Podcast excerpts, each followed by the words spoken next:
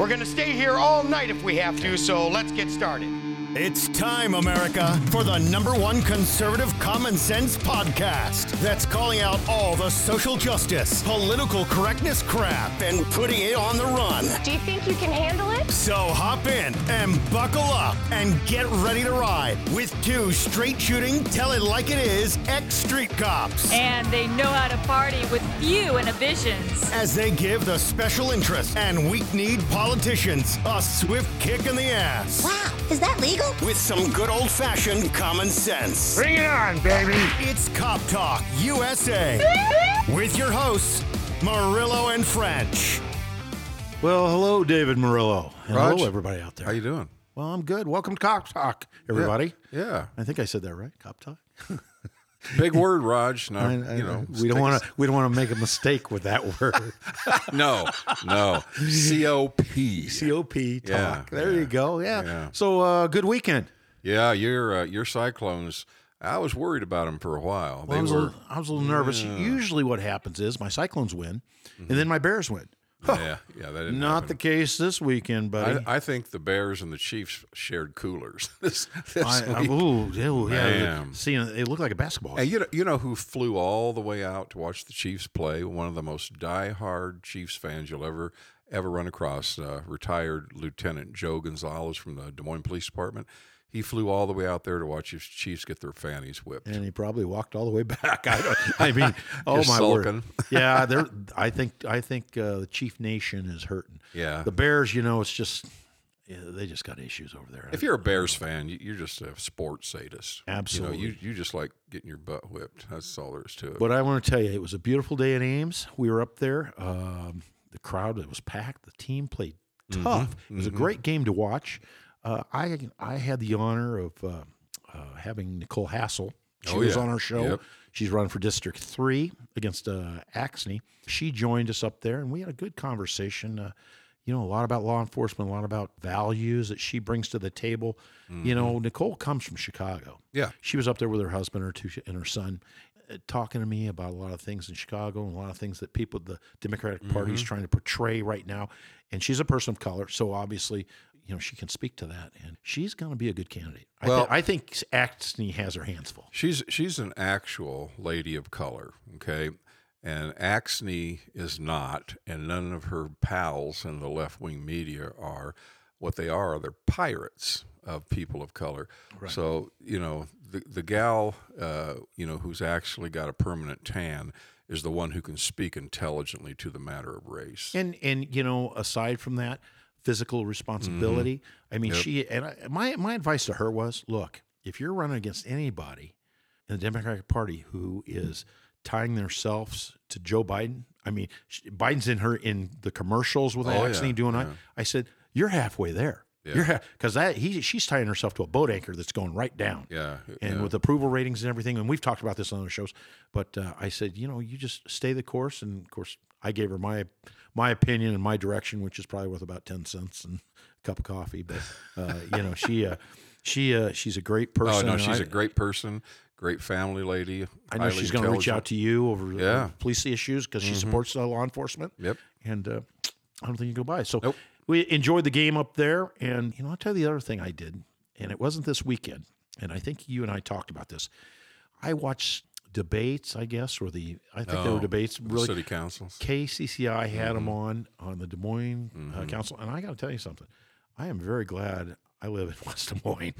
I just I just got to tell you that because the the candidates that, that I thought were extreme, their challengers make them look like Oh yeah. Donald Trump. Well, the moderates. Uh, the the police associations, we do political endorsements, and we are endorsing and have endorsed Connie Boesen. So, Right, right. Uh, this other Justin Lewis, Ju- Justin, yeah, Justin, yeah. whatever his name is. Was that your spelling, Roger? I don't was know. trying to that's how he spells his name. Okay, Justin. Okay, Justin Lewis. Yeah, and then uh, you know the other th- three challenging Josh Mandelbaum. Josh Mandelbaum was endorsed by the police associations initially, but Joshua needs to get off the anti-gun kick. Well, Lewis, this this Lewis against Boesen, he's like, well, people who get arrested, you really have to look at their backgrounds, and you know, before we take them to jail and see if they come from a you know a hard background. Well, you know, robbery's robbery. I don't I don't care what your background is.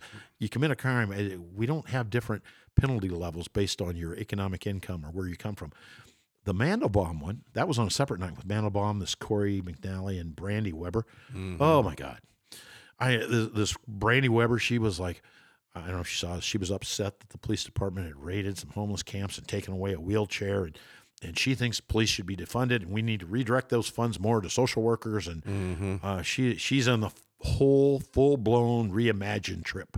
You know, when I was still with Des Moines PD, we were sent down to some homeless camps east of Second Avenue. Chief Moulder was still the chief then, and we were getting reports of a lot of these homeless people were heating their tents with propane cylinders, and one died in a fire down there.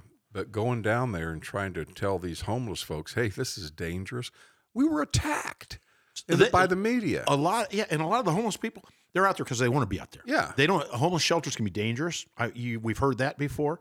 They want to be outside. They want to be there, and uh, you know, uh, and unfortunately, that sometimes they they encamp in places what you know aren't the best. I remember, I remember when the Des Moines what was the Des Moines Club that was down there by Nollen Plaza. And there was a homeless guy, you know, that had that ground level. You could eat dinner and look out the windows, have a beautiful view. Till a homeless guy came out in front of those windows and defecated right in front of them in dinner time. and they were all, everybody was upset. And, uh, you know, I mean, uh, I know the city's trying to do some things with it, but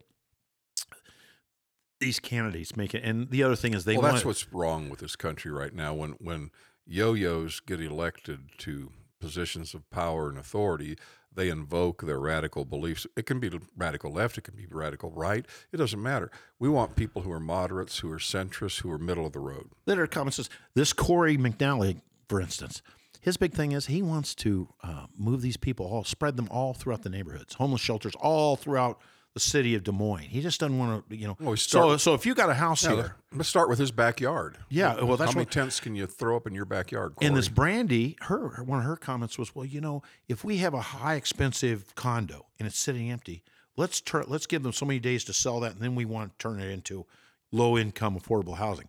Well, how do you feel if you're the guy, the neighbor next door just paid, you know, five hundred thousand dollars for your condo, and now all of a sudden they're they turning don't, into they, that? don't, they don't think like that. They don't. No, they- no. Common sense is, is conspicuous by its absence with some of these socialist candidates well, for office. well, like I said, I mean, I didn't. Those are just the two races. One was south, and I think Connie Boesen's up in I think you ought to run for office, Raj. Oh, I you got to live there, buddy, and I Mm-hmm. don't live there, and I don't plan to live there. And nothing, hey, nothing against people living in Des Moines. I just think they got to be real careful because you've got some real liberal people that are running for that office, and Mm-hmm. Yep. uh, it's kind of scary. Kinda Well, s- kinda and keep scary. in mind, uh, voting for a Democrat right now means you want to join the 36% that are still supporting Sleepy Joe. Oh, and I'm glad I'm not in that 36% bracket. I, I, I, I will tell you that it's it's it's something else. Hey, I want to uh, do my annual or my regular, not annual, but my show, my shout outs. I'm going to throw out some people here. I want to, uh, if I may, Mm-hmm. uh, Hutter Quarter. I want to say hi to him. Dave Derringer. I was driving down Oh, the road. yeah. I was driving down the road. He's a former Des Moines Da- police officer. Dashing Dave. And I got a car that pulls up to me, and I, and I kind of look over. I thought, oh, there's some guy probably cut off, and he's looking at me, kind of frowning. I go, Mm-hmm. oh. So I go a little further, and he pulls up a little again, rolls down his window. I Mm-hmm. thought, oh, here we go. And he goes, hey, French, it's Derringer. I go, oh, Dave, I didn't yeah, recognize you. dandy. So I saw him. He's a, he's a regular listener. and He's a he- good man. Mm-hmm. and he follows you. He follows David. Uh, Mike Farrell, I want to say hi to him. Uh, Vic Munoz, Yeah. for- former uh, deputy on the Polk County Sheriff's. I think he's assistant chief when he retired at Polk I don't know, County he was Sheriff's something. I, want, I told him I want to get him on here and get the get the true story. What's I grew going up with him. He he lived behind the alley here in Valley Junction. Well, I, I were told him he's a little, he's retired now and he's Mm-hmm. taking it easy. He goes, oh, I don't know. I said, oh, Di- Vic, you got to come on. So Mm-hmm. uh, we got to get him on. Matt Fisher, I'll say hi to him. Yep. Steve Sukup. Steve, Yes. everybody knows Steve. He's a big donor. Sukup End Zone. Mm-hmm. He he donates a lot of money. He's he uh, Sukup Industries. Uh, he's a good friend of mine, and uh, he listens to the program. Well, one uh, thing about Steve too, you know, put his financial success aside, he's just a damn good guy. Just, Oh, yeah. just He- down to earth. I mean, you know, talk to just- anybody. Yeah, You know, I, I I see him at Jack Trice. You got all the suites. Mm-hmm. You got the Sukup end zone. You know where he sits? Front row of the end zone. Yeah. He's, he's right down there with the crowd in the front row. He has three or 4 seats. Him and his lovely wife, and Mm-hmm. Yep. they sit down there. So Good great, man. per- great person. Joan Workman. I want to say hi. I want to say hi to somebody. I don't know if we've give Larry a shout out, but Larry Stugart. I want to say hi to the stew. The, the, the head. The, the, The- yeah. the- well, you always just say he bottles for water towers. Oh, he, my gonna- he's going to get you. He's That get, he was a dandy. He's a dandy. Dave Lillard. Want to Yep. say hi to Dave? I was hoping we got to get him on sh- on the show. He'll get. He'll come on. I know his lovely wife. Uh, she's she's over at Bankers Trust. Mm-hmm. Yep. Great person and uh, some money for me. Uh, Debbie and Charlie Richards. Mm-hmm. Want to say hi to them? Good couple. Yeah. Now she's in the horse. She's big. Yeah, they're both into the equestrian. the arena. Mm-hmm. equestrian stuff and the horses, but the department doesn't have. In they have it's more ceremonial. It's not.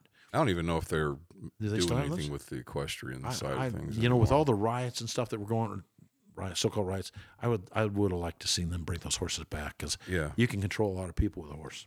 Yeah, horse horses uh, don't have any real politically correct feelings. You know, when they stomp down, get out of the way, or you're gonna get broken toes.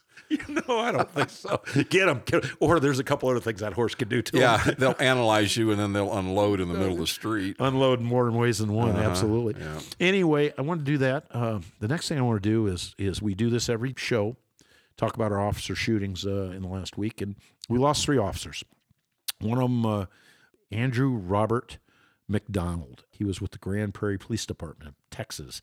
We lost him on October 13th. He was a father of three, a brother. Uh, he was 46 and 22 year veteran. Lost him through COVID. So we're going to start including some of those guys. We also lost Ty Allen Powell. Uh, he was with Windsor Police Department, Colorado. Had wife, uh, five kids, 19 year veteran. Uh, was on the force uh, a number of years there. He was 53 and oh, was 22 year veteran. And he died of COVID. And then lastly, somebody a little closer to home. And we're going to talk about this individual in our spotlight. But uh, we lost uh, Trooper Ted Benda. He was uh, Iowa State Patrol trooper, and he was. Uh, uh, we lost him in a traffic accident, and he passed away six days after the accident, just the other day. So, our thoughts and prayers to all those Oh, folks yeah. and their Yeah, families. absolutely. Um, you know, we we really uh, uh, feel for that and want to talk about them. Anyway, let's talk about ways that folks can contact us real quick. Go ahead. If, if folks want to contact us, you can get on any of the social media forums. You can. There's also a, if you go to our website and you log on to listen to one of the programs, right below that you can message us. And we've talked about other things. There's everything there is to contact us and, and let us know. So stay tuned and, and reach out for us. And I think it's time for Dave's favorite segment. And now it's time for Ass Hats of the Week. It's Time. Yes, it's true. This man has no dick. He's a real asshole. Oh, David, David, Yeah, David, yeah, David. Well, I, I'm going you'll- to let you go, buddy. The listeners will be happy uh, for this week's segment because I'm not going to name anybody specifically. This Okay. is a generic group of asshats, if Okay. you will. Okay. okay. And that is i- if you are critical of stand up comedian Dave Chappelle, Right. who earns his living insulting people and making you laugh, if you are one of these meatheads who criticized and attacked this man, this good man, then you are an asshat. They, they try to make these woke, these comedians woke. You, you don't Really, yeah. dictate to any comedian worth his or her two cents what they can and cannot say. If if their language offends you, then stay away. I mean, the tickets to a Chappelle show are not cheap. He's on Netflix, and I think this, Yeah. I think that program they were talking about he was had a, Netflix couple. I. I put a couple of his posts that he posted after he was attacked. And uh, a- a- another point of interest here is I have a lot of black friends, right. and not a single one of them is offended at Chappelle. In No. fact, they said if he if he came to Des Moines, They'd go see him. they'd go see him. Yeah, Absolutely. Hot ticket. yeah. And so he's he's a brilliant comedian. Everybody should be able to laugh at themselves. Okay. As a Hispanic, I'll laugh at a Hispanic joke. Right. It's not personal. It's just comedy. It's it's levity. Lighten up, America. This is part of why Roger and I are doing this. We have to stop this kind of stuff dead in its tracks. And, it, and it's been going on since the days of Lenny Bruce. They've tried to silence comedians, and you just can't. But now it's a whole new deal. It's not about. It's, not this about can- saying a it's dirty word. Cancel, It's a- cancel culture. That's If- exactly If, right. I don't, I'm liberal as long as you do things that I like. Now, the minute you say or do something I don't like, then I'm going to attack you and try to cancel you. Right. That's not the definition of liberalism. Liberalism is tolerance. Okay. That's not tolerance. What they're throwing at Dave Chappelle. Well, I was proud to see that it doesn't appear Netflix uh, has a problem. I did see what they had. Uh, I don't know, a bunch of Netflix employees walked out and protest in L.A. Imagine that. But Netflix is kind of holding their their their ground, saying, "No, no, this is this is artistic, and and we're not going to get into that." I was I was pleased to see Dave that. Chappelle is a mega millionaire. He has a product that people want to consume, and he's going to probably come out of this bigger and better than he already was, which is hard to believe. Well, I haven't I haven't heard, but I've heard all this. So you're right. I'm going to watch it. It's on Netflix. I, I got to pull. I to pull this up. Chappelle's funny, and he he uh, he is comedy and and uh, transcends all kind of Yeah, age and you know, and co- other comedians, you know, D.L. Hughley, the guy Oh, kills me. Yeah, you know, yeah. Bernie Mac, rest his soul. I used to migrate to his stand-up comedy. The guy was rude, crude, lewd, and he's funny. And I went to wa- I would watch his stuff so I could laugh. And and and I, there's a lot of people out there today, but you're right. There's a lot of this counterculture out there, and they will they'll do So that. anyways, if you if you're uh, if you support the crowd that attacked Dave Chappelle, you're an asshat. Well, that's exactly right. Well, I've got one, and it's a little more uh, recent, and I don't know whether I'm going to call him out or his production company, but it's the Alex Baldwin shooting that occurred in California. Somebody loaded a gun or left a gun loaded, and he pointed at somebody and pulled the trigger. Now, in films, I know you're supposed to do that. You're supposed to point guns. That's the whole very, and they're supposed to have safety and and all this. And what's leaked out is some of the crew took that gun and was out doing some target practice. Well, one of those clowns left a bullet in there, Yep. and now you got a dead woman. And uh, I don't know. You know, I've always been taught you don't point a gun at somebody until you unless you know what's in it. In the movie industry, I'm not quite sure. So I'm going to have to say, Alex, you're kind of an ass clown. You, you should have checked that. But I think that's going to fall on somebody in there, and I think there's going to be some lawsuits. I've heard some rumblings that the safety protocols weren't being followed, and that, Yeah, that's the second time this happened in the movie industry. he is vehemently anti-gun period and he has attacked everybody who is supportive of gun rights so you would think that somebody who takes the position he has taken would have at least taken a gun safety course which he never took Well, they have a chain of custody on those guns, so uh, this wasn't followed, and, it, and it's a it's a big issue, and the production company's going to be on the hook. And you know, I know they're looking at it, they're investigating it, but I think at this time it's going to be classified as a as an accident. But my God, I mean, stupidity of these people, and when Yeah. it, when it And- when it comes to, to guns, you gotta t- be careful. to to him and, and my heart goes out to the victims of his stupidity Yeah. but for him specifically karma visited him in a large way he he, he is an attacker to the nth degree Yeah. so i don't think putting on his trump wig on saturday night live is going to get him out of this mess No, he may blame trump for it because that's what they He's like not getting do. ERA back, and let's put it that way. no, they're not, no, they're no, not no. touching him. he's he's uh he just ruined and, and, himself it, and it was a low budget movie he's on, so Yeah. maybe they cut corners. I heard they were cutting corners. They they were shortened. Some of the crew had walked off based on some uh, safety. he reached his and money. pinnacle of success in uh, beetlejuice Oh, oh yeah. Remember? Yeah, That- yeah, yeah. But then don't forget about his lovely wife. Remember what she did last year?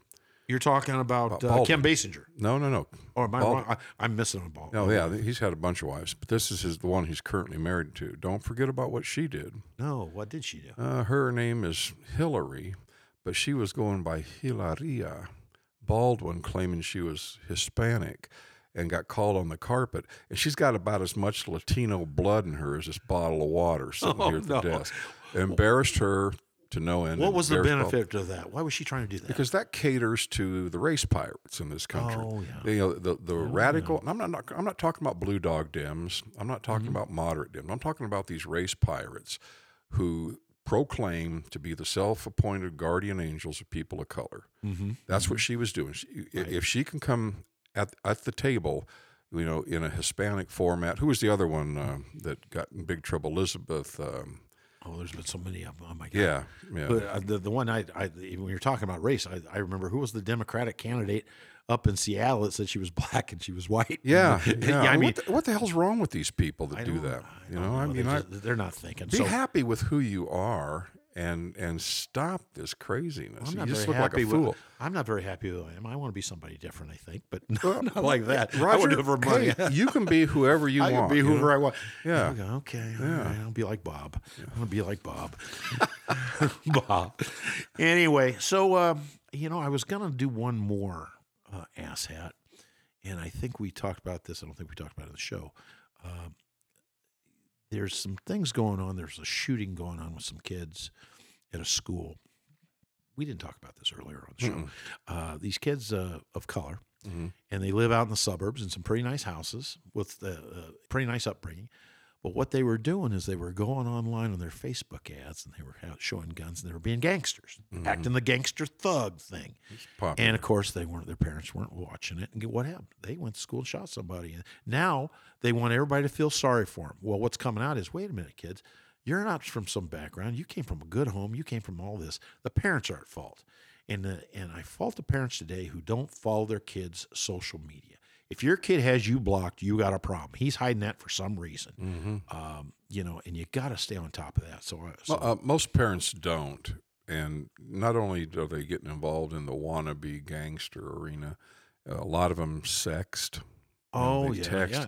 Se- you know, when you And, and at I, a young age. yeah, you, when you and I were in, in middle school and, and high school, uh, first of all, we couldn't do it because No. the forum didn't exist. No. But now it does, and they start at the middle school, sometimes you know younger, but most time middle school and older, and they send nude photographs of themselves to each other. Well, once you hit enter, folks, it's in cyberspace forever. Well, I think, and I think those kids, they a couple of them have gotten racked up about doing that in school Mm-hmm. because you get somebody who's 17 doing that to a you know a 15 year old or 16 year old, it, becomes a crime. Well, I, ma- I maintain because children have no rights to these things. I maintain that during the school week, um, your child's cell phone should have access to your numbers and 911, and that's it. No, turn the cameras off.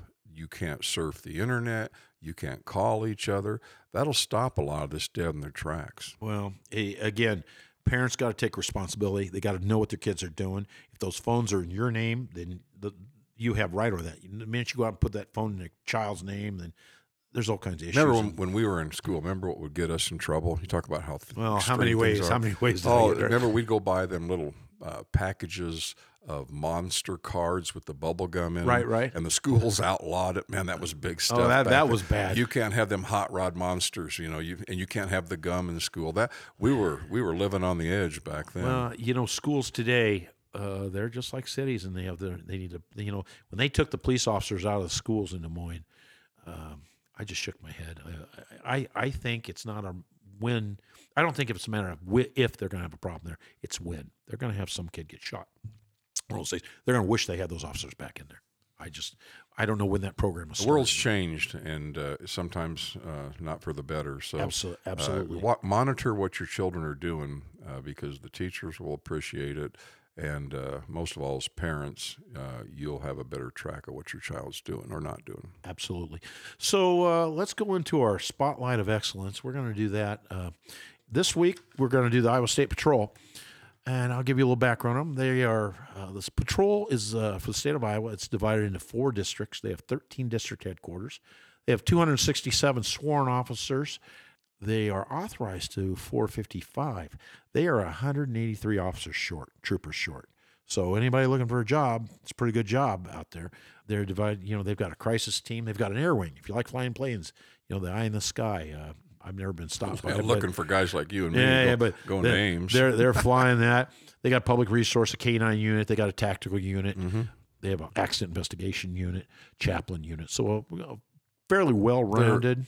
Uh, they're an outstanding law enforcement And agency. they, they Always patrol. have been. They patrol, and uh, that kind of leads us into uh, one of the officers. We're going to a hero, and we always try to spotlight one one officer's death uh, of that department, and it happens to be Mr. Benda. State Trooper Ted Benda was uh, he succumbed to injuries. Uh, six suffered six days before he passed away in a single vehicle accident. Uh, he was responding to assist deputies from Clayton County Sheriff's Office with a wanted subject at about 11:30 at night when his patrol car left the highway on Iowa Highway 51, about six miles north of Postville. He's flown to Gundersen Lutheran Hospital in La Crosse, Wisconsin, where he rem- where he remained until succumbing to his injuries. Uh, Trooper Bendis served with the Iowa State Patrol for five years and had previously been with the Iowa Division of Criminal Investigation for 11. Uh, and th- this is one of the saddest facets of losing an officer. He's survived by his wife, Yeah. four children, parents, and siblings. 16 years in the profession, 37 years of age, badge 313. Our hearts and prayers go out to Trooper and his family.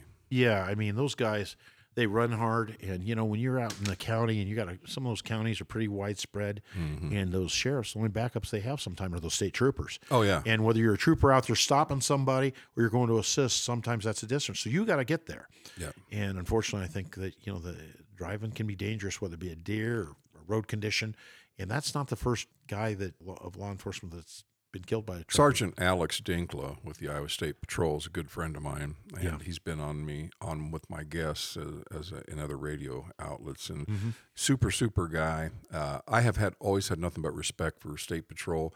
Um, they look sharp, they act sharp. Uh, they remind me of my f- former police department, and uh, uh, the guys and gals there are just top notch. So I can't say enough. Well, good they they do a lot, and they they support a lot of small towns, and of course we see them mostly at the Iowa State Fair. Mm-hmm. Uh, they take over and they they handle all the security for you know up to hundred thousand people a day, a million people a year go through there, and they do it. Oh, and they have they have efficiently. they have a great sense of humor too. Because you know me, French. I like to pimp people. I like to- oh yeah, yeah. I'd, I'd be working off The duty. Dave Murillo. I'd be working off duty at Mercy, and they'd have a road victim in an accident come into the ER, and the troopers would come in. They all knew me, and they'd walk into the ER, and I'd look at them and say, "You're a pretty man. Knock it off, Murillo. Yeah, God, you're pretty." Oh, they'd get you. Well, I remember uh, running Des Moines wagon. You know, back in the day, Mm-hmm. we would have to go up and pick up the prisoners from them Mm-hmm. and transport them downtown to. At the time, we had a city jail, so we'd take them down there, and we'd always load it up. And they'd be all the, the the guys that were in the bud tent. They're all drunk or they'd been fist fighting, and we load them up then, and they were a bunch of dandies. We'd pack that wagon. Of course, we'd get a a guy that was giving us a hard time, you know. And, and of course, the fair's on in the summertime, the heat of August. Well, of course, uh, okay, you guys run your mouth back there. We'd turn the heater on in the back, and then we'd go down that hill by the go down the hill by the, By the the Capitol. Capitol, yeah, the- that- and, that and dog would always we'd, we'd ring their the bell a little bit. You know, we the have, we you know, we have, we have somebody in here who doesn't want to hear that, Roger. Even Well, Yeah. yeah, anyway, well, that's going to lead us into our next uh, our next deal. yeah, We're gonna go. We have a great guest with us, and I am Oh. so proud. This is my former chief, Mm-hmm. and uh, that's all I'm gonna say about. It. He's my former chief. He was a great chief, and your chief, uh, Bill Moulder. Bill, thanks for coming today. Well, thank you for inviting me. It's a pleasure. Well, I I know. Uh, uh, I just remember the day you were you're a great guy, and uh, tell our listeners a little bit about your background. I mean, I I know it, but I'm gonna let you go into it. Well, I, I stumbled into police work back in 1963. I was uh, looking for a job, and Kansas City, Missouri Police Department was hiring typists, and so I applied as a typist and decided this is not a bad gig.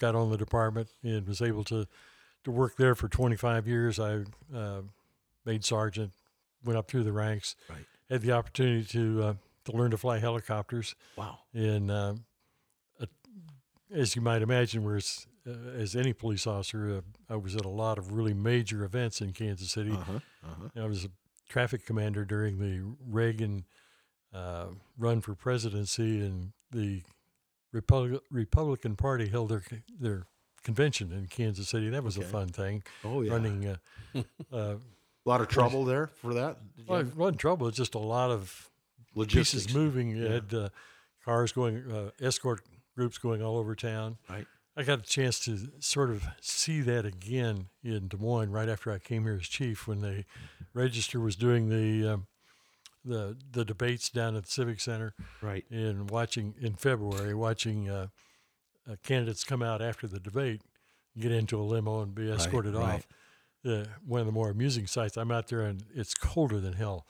I've got on every piece of police uniform I own, a heavy coat, Uh huh. and I'm I'm shivering. It's cold. And Pat, uh, oh, the guy that ran for president, Pat, uh, Buchanan, Buchanan. Pat Buchanan, Mm-hmm. Comes out, he's got on just a suit. He doesn't have on a coat or anything. right? And the news media spot him and they come running over and they've got these big klieg lights that are putting out heat and he's he's warming to the interview. well, the uh, Secret Service had come up with the with the van with the car that he was going to be in. This female Secret Service officer standing by the door where she's going to he's going to get in, and she doesn't have a coat on. She's out there shivering in the She wind. was earning her money that day. Uh, but she never, never again went outside without oh a coat. my word!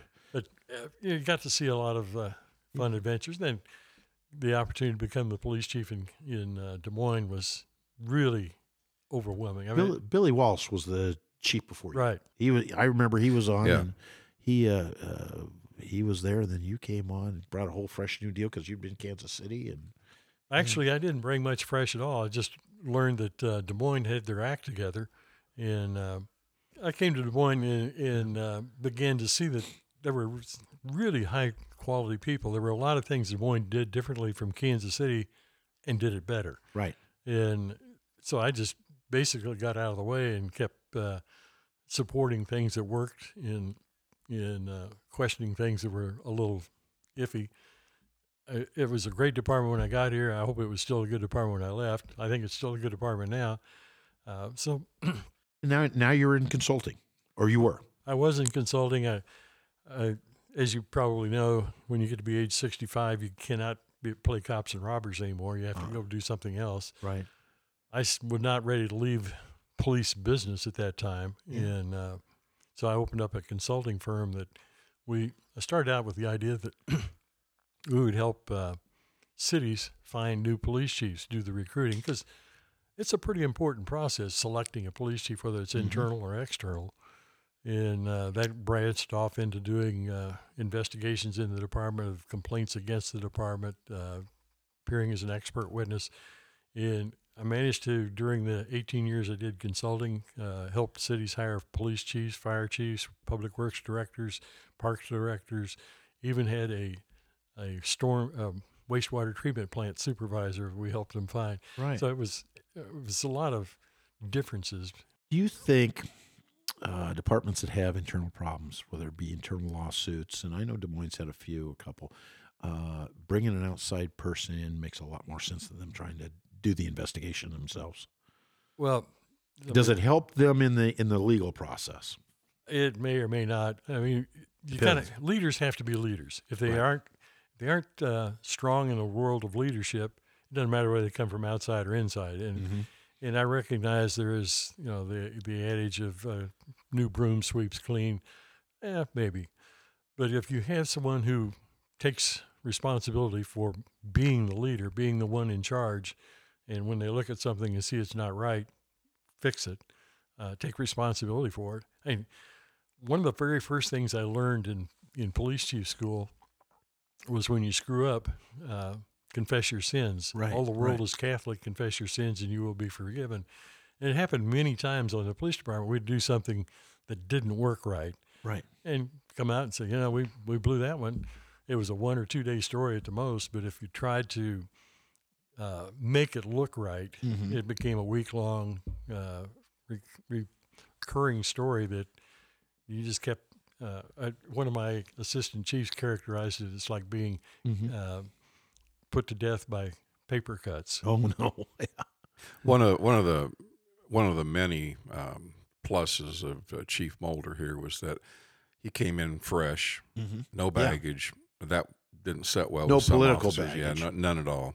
And that didn't set well ties. with the hierarchy there that was looking for an internal candidate. But what they didn't want to admit is they didn't have any internal candidates that were best suited for the job or the rank and file would re- support. Now the click would support, but not the rank and file. So when Chief Moulder showed up, uh, there were some people PO'd about it. I thought you did a fabulous job of bringing everybody together. I mean, there may have been some people who wanted to be chief, but you did a very nice job. That eh, there, I didn't hear any rumblings about. Well, one thing upset, too, you and? I'm sure I'll let the chief elaborate on this. One of the things you, uh, many things you want to try and do as a chief of police, is make the place better than it was when you found it, but also leave a bunch of good internal candidates to succeed you. Chief, am I wrong?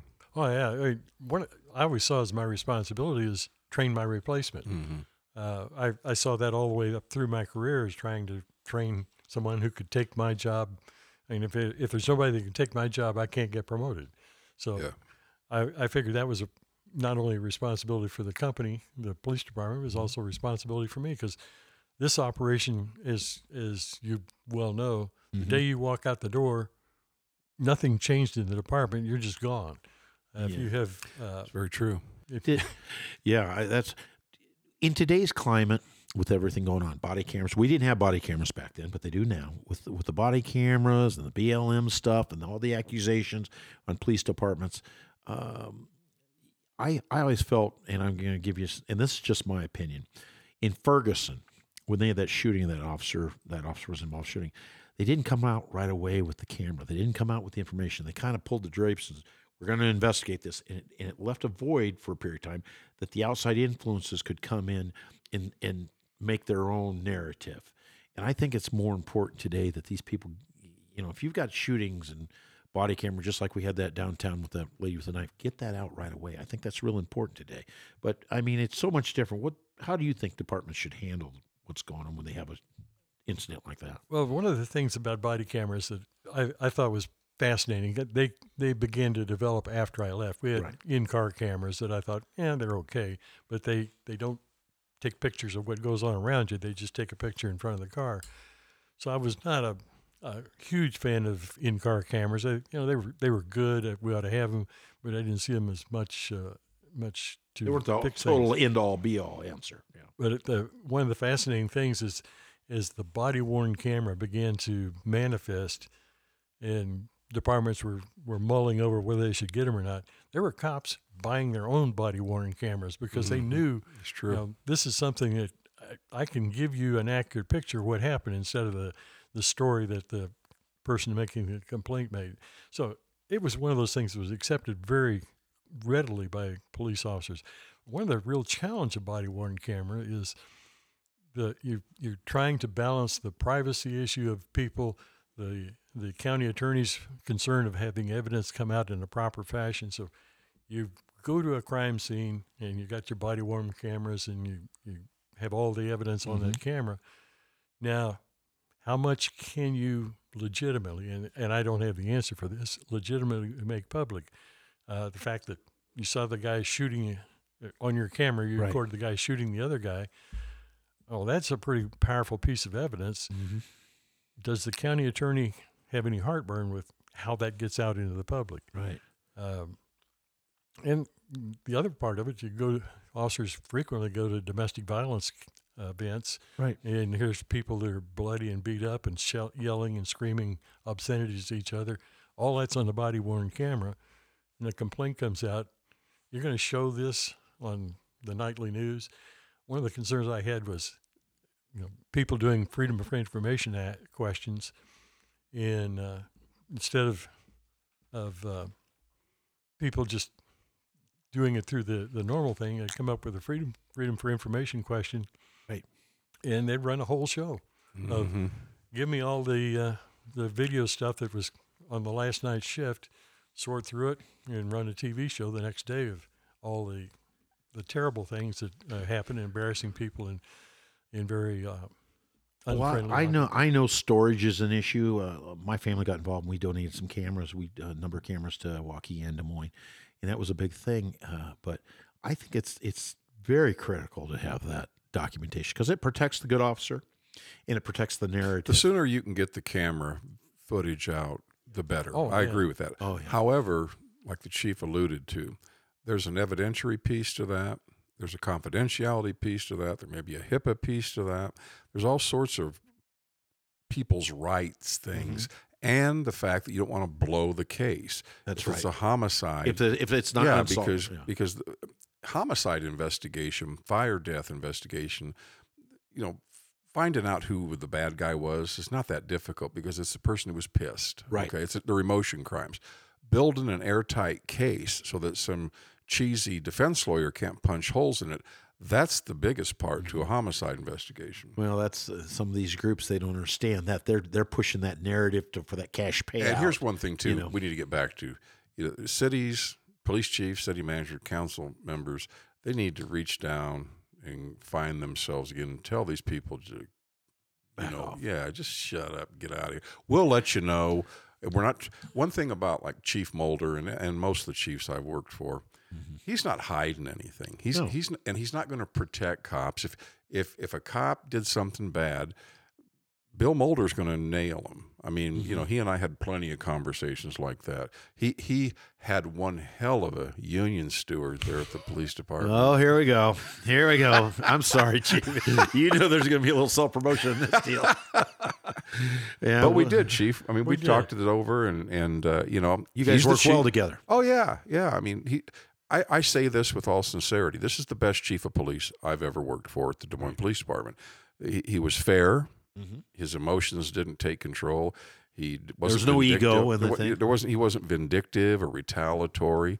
And sometimes that caused him some problems, you know. But he corrected them, and uh, it was almost 18 years. Uh, you were there, right, Chief? Almost 18. I can tell you when I worked there, it was he was straight as an arrow. You knew what you got with him. But know? one of the one of the things just I give back to you in the sense of the the union in Des Moines was unique in the one respect. It was professional first. Right. They were cops 1st Mhm. Then they were union stewards afterwards, and all the union uh, people ever wanted. I've- worked with several of them. All of them, all they really wanted was fair treatment, uh, go by the contract, Mhm. and um, let's get along. You think that's the, true today? Same thing. I think the dynamics of the social condition have changed so much that I don't know that the police unions and the police administrations are maybe playing off that same key as C all the time. I'd like to see police associations and police unions be more vocal in protecting their cops. If you if you everything you did and you, you were right, Right. I'll defend you till hell freezes over. If you were wrong, Chief and I are going to go have a conversation. And more than once, we said, "Yeah, he or she needs to maybe just pin that badge on the seat button. We got a car problem with this away." person. Yeah, Yeah, well, you got to be able to do that, even as a union That gives you steward. credibility with It him, does. and and I'll never forget. He said it in the Des Moines Register. Uh, he just retired a couple years ago. Blaine Tellis, then senior police officer, he said Murillo didn't trivialize the grievance process, and I think the chief would probably agree with that. Yeah. Uh, I mean, I was- mean, he never brought me the the bullshit stuff that uh, Yeah. you know cops get tired and they complain about something and want to have something done and David look at him and say you don't have an issue get out of here Mhm. Yeah, well, and I that mean- pissed people, pisses people off. The the one thing I did do, Roger, and I've never told the chief this. Okay, I was in crime analysis in the uniform division when I was chief steward six years, and I kept track of all the diet pop he drank that he took out of my refrigerator. It's about You wanna give him a bill? You wanna give him a bill $600. nowadays? Nah, it's too late now. But yeah, Are you sure it wasn't? Are you sure wasn't Chief Teal? Because I think he was supervising you. Yeah, Tom that Teal. too. But but one thing uh, Chief Moulder did that isn't done a whole lot of anymore, sadly, is like Chief, and I'm sure you'll agree.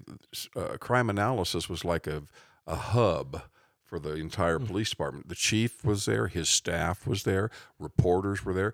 Everybody was bouncing things off each other. Uh, the BS was going on. The facts were being thrown out. We didn't give the media any more than we could legally give them, but the reporters would hang. It was just like it was PD Central for so many things. And they, well, they that need office to, they need to right find out, that again. That office was right out of roll call, right Yeah. outside the roll call room. You can go there, and, and you know after roll call, everybody stop by, especially if you're in third watch. You know, in there when they do third, second, third watch change. Did uh, Chief? What you what case during your tenure down there do you remember the most? And usually we have a segment with an officer like, "What's the worst?" You, but I'm sure there's one case that sticks out in your mind that whether it got solved or not, but was the your biggest the biggest crime or event.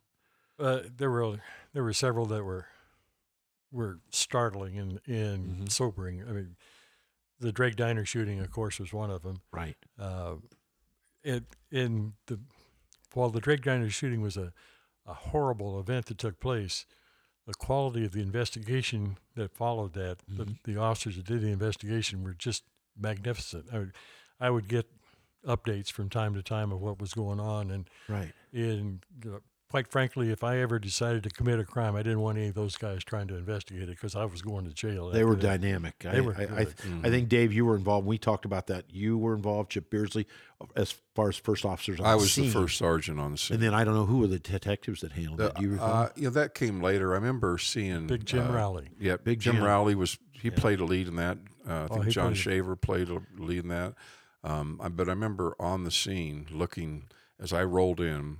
Uh, it was just horrible. I remember looking to the north, the diner, and I remember seeing Charlie Tedesco. You remember him, Chief? Oh yeah, And then uh, this gal was only with the department for a while, Debbie Farrell. They, those were the th- two I remember being on scene with me. And then it all progressed. and but- Chip showed up there. He was Yeah. there, went in. Yeah. Well, I think they solved that pretty quick. I think that I uh, you know, reasonably quick, and and uh, Big Jim Rowley was was instrumental in solving one of the things that was so unique about it. The gun that was used to to commit the the homicide was a Grizzly. Now I don't know a lot about guns, but it was not a very popular gun. There were not a lot of them made, but mm-hmm. the lab was able to figure out from the shell casing this was fired from a Grizzly. right.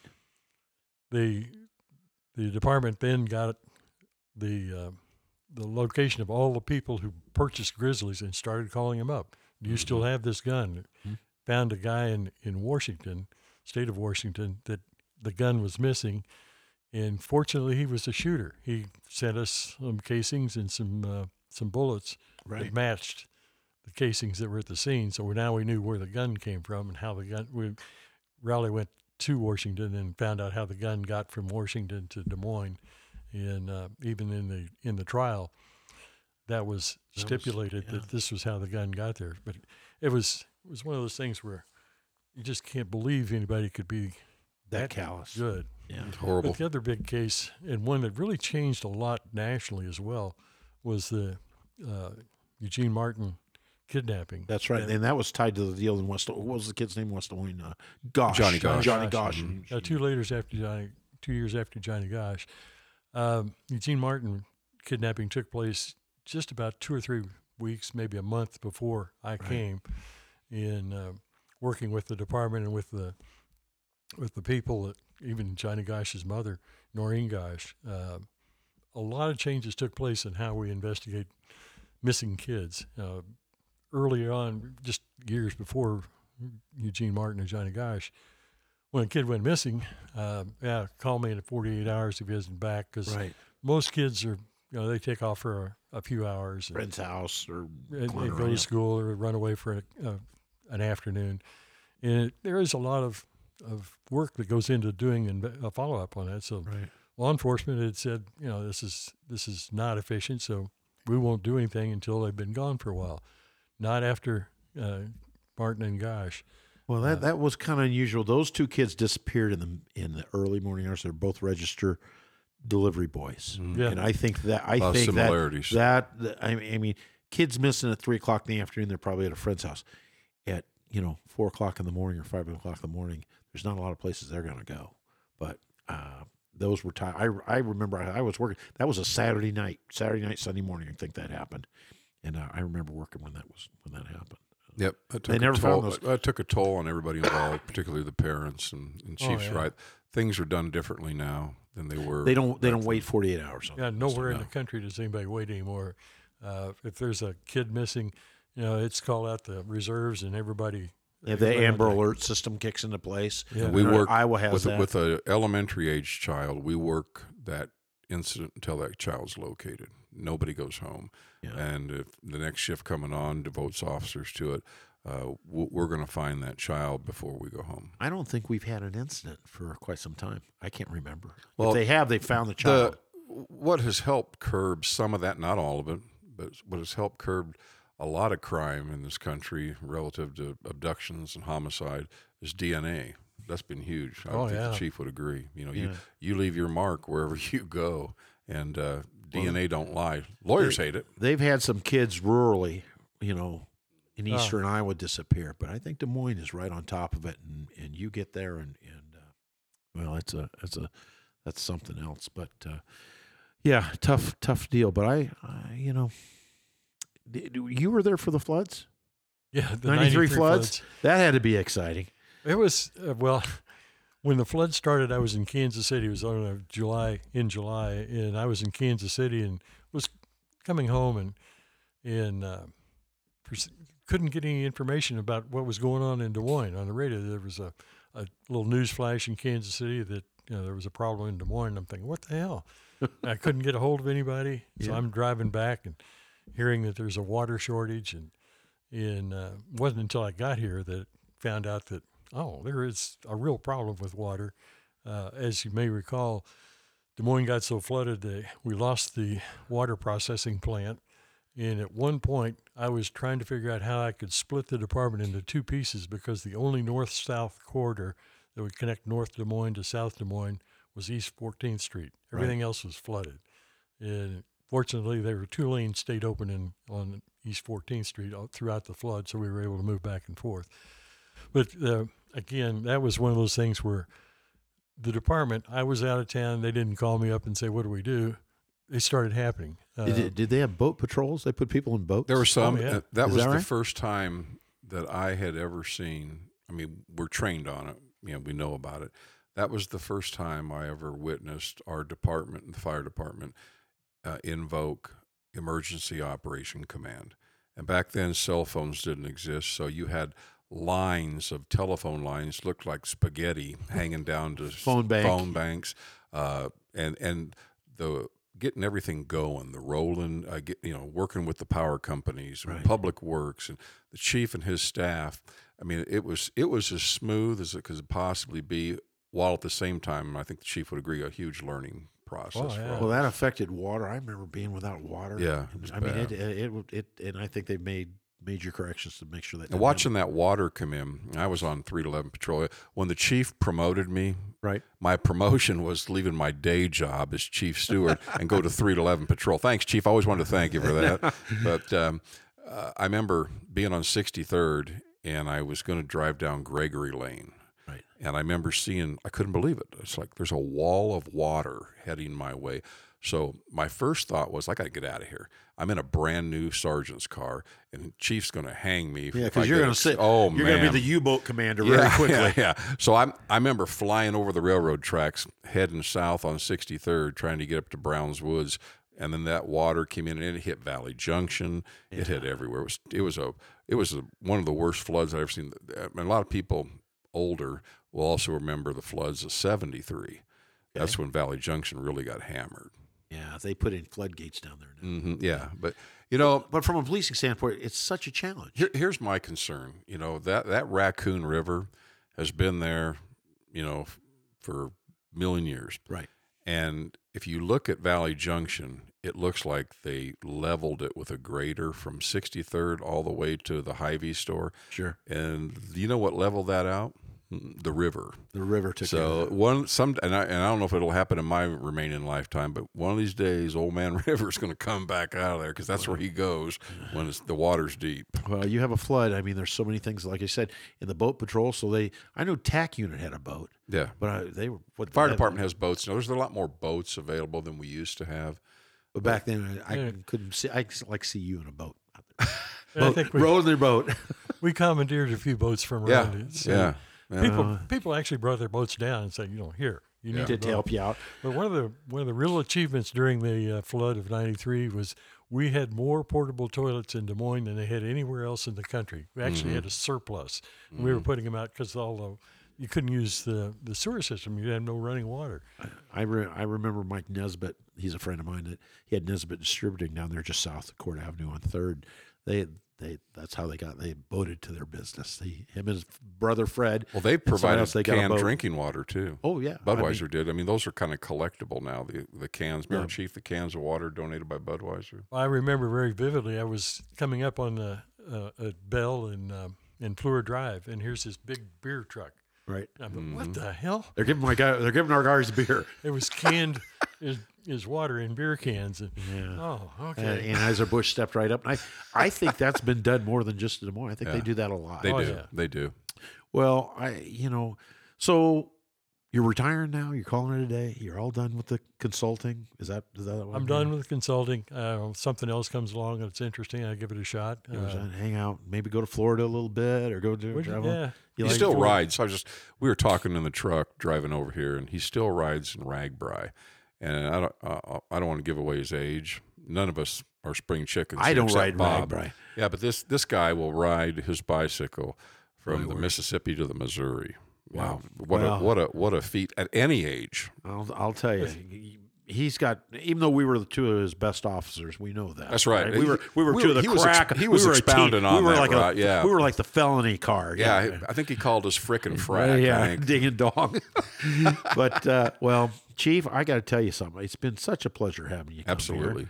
Here. And uh, I, uh, it, it, I want to get you back on again. You're informative. Uh, some of the stories and Well, his his uh, I don't know. Are you going to leave your website up for a while, Chief, or is it gone? no, it's gone. Okay, all right. we, 'cause we, we'd give you a one thing I it. found out about this guy right here, um, he helped when I was on the Norwalk City Council. He his uh, consulting uh, posse helped us find the police chief that's now there. But uh, he's always answers his phone, and he's if you have a question, run it by Chief Bill Moulder. You, you won't find a, a more experienced authority in any facet of uh, police administration. Well, yeah, especially if you're, you know, a city administrator looking to hire. He's your guy. He's the guy you want to call. And and uh, And if he could manage you and I, Roger, back when he could well, manage. let me tell you something. Yeah, he had a lot of. I don't even want to go into it. we talked about your deal. Yeah, I'll so bet. we'll, just, I'll- we'll just leave that We'll alone. just leave that Yeah, alone okay. in the infamous All right, uh, problem. But, All right, Glendale. But but anyway, Chief, thank you for coming on. I My appreciate pleasure. it. I appreciate Enjoyed it. it. Great job, Chief. Okay, uh, let's go into this, Bob. We'll end this up. Uh, well, everybody, we want to thank you for coming out, uh, listen to the show. Tell a friend, tell your neighbor, tell somebody to listen to us. Uh, you know where to do that. Always stay safe, be vigilant. I say that, vigilant. Yeah. All right, I think I'm saying that. be Right. I screw that up every time. Yeah. Vigilant, vil- vigilant, vigilance, the term. He'll- He'll help me. Be, stay vigilant. Use your common sense. Yeah. Remember, vote for those uh, candidates that uh, use common sense and uh, support the law enforcement. And Yep. come back. Yep. Works for me. Thanks, David. All right, buddy. All right. Talk to you later. You've been listening to Cop Talk USA with your hosts, Murillo and French.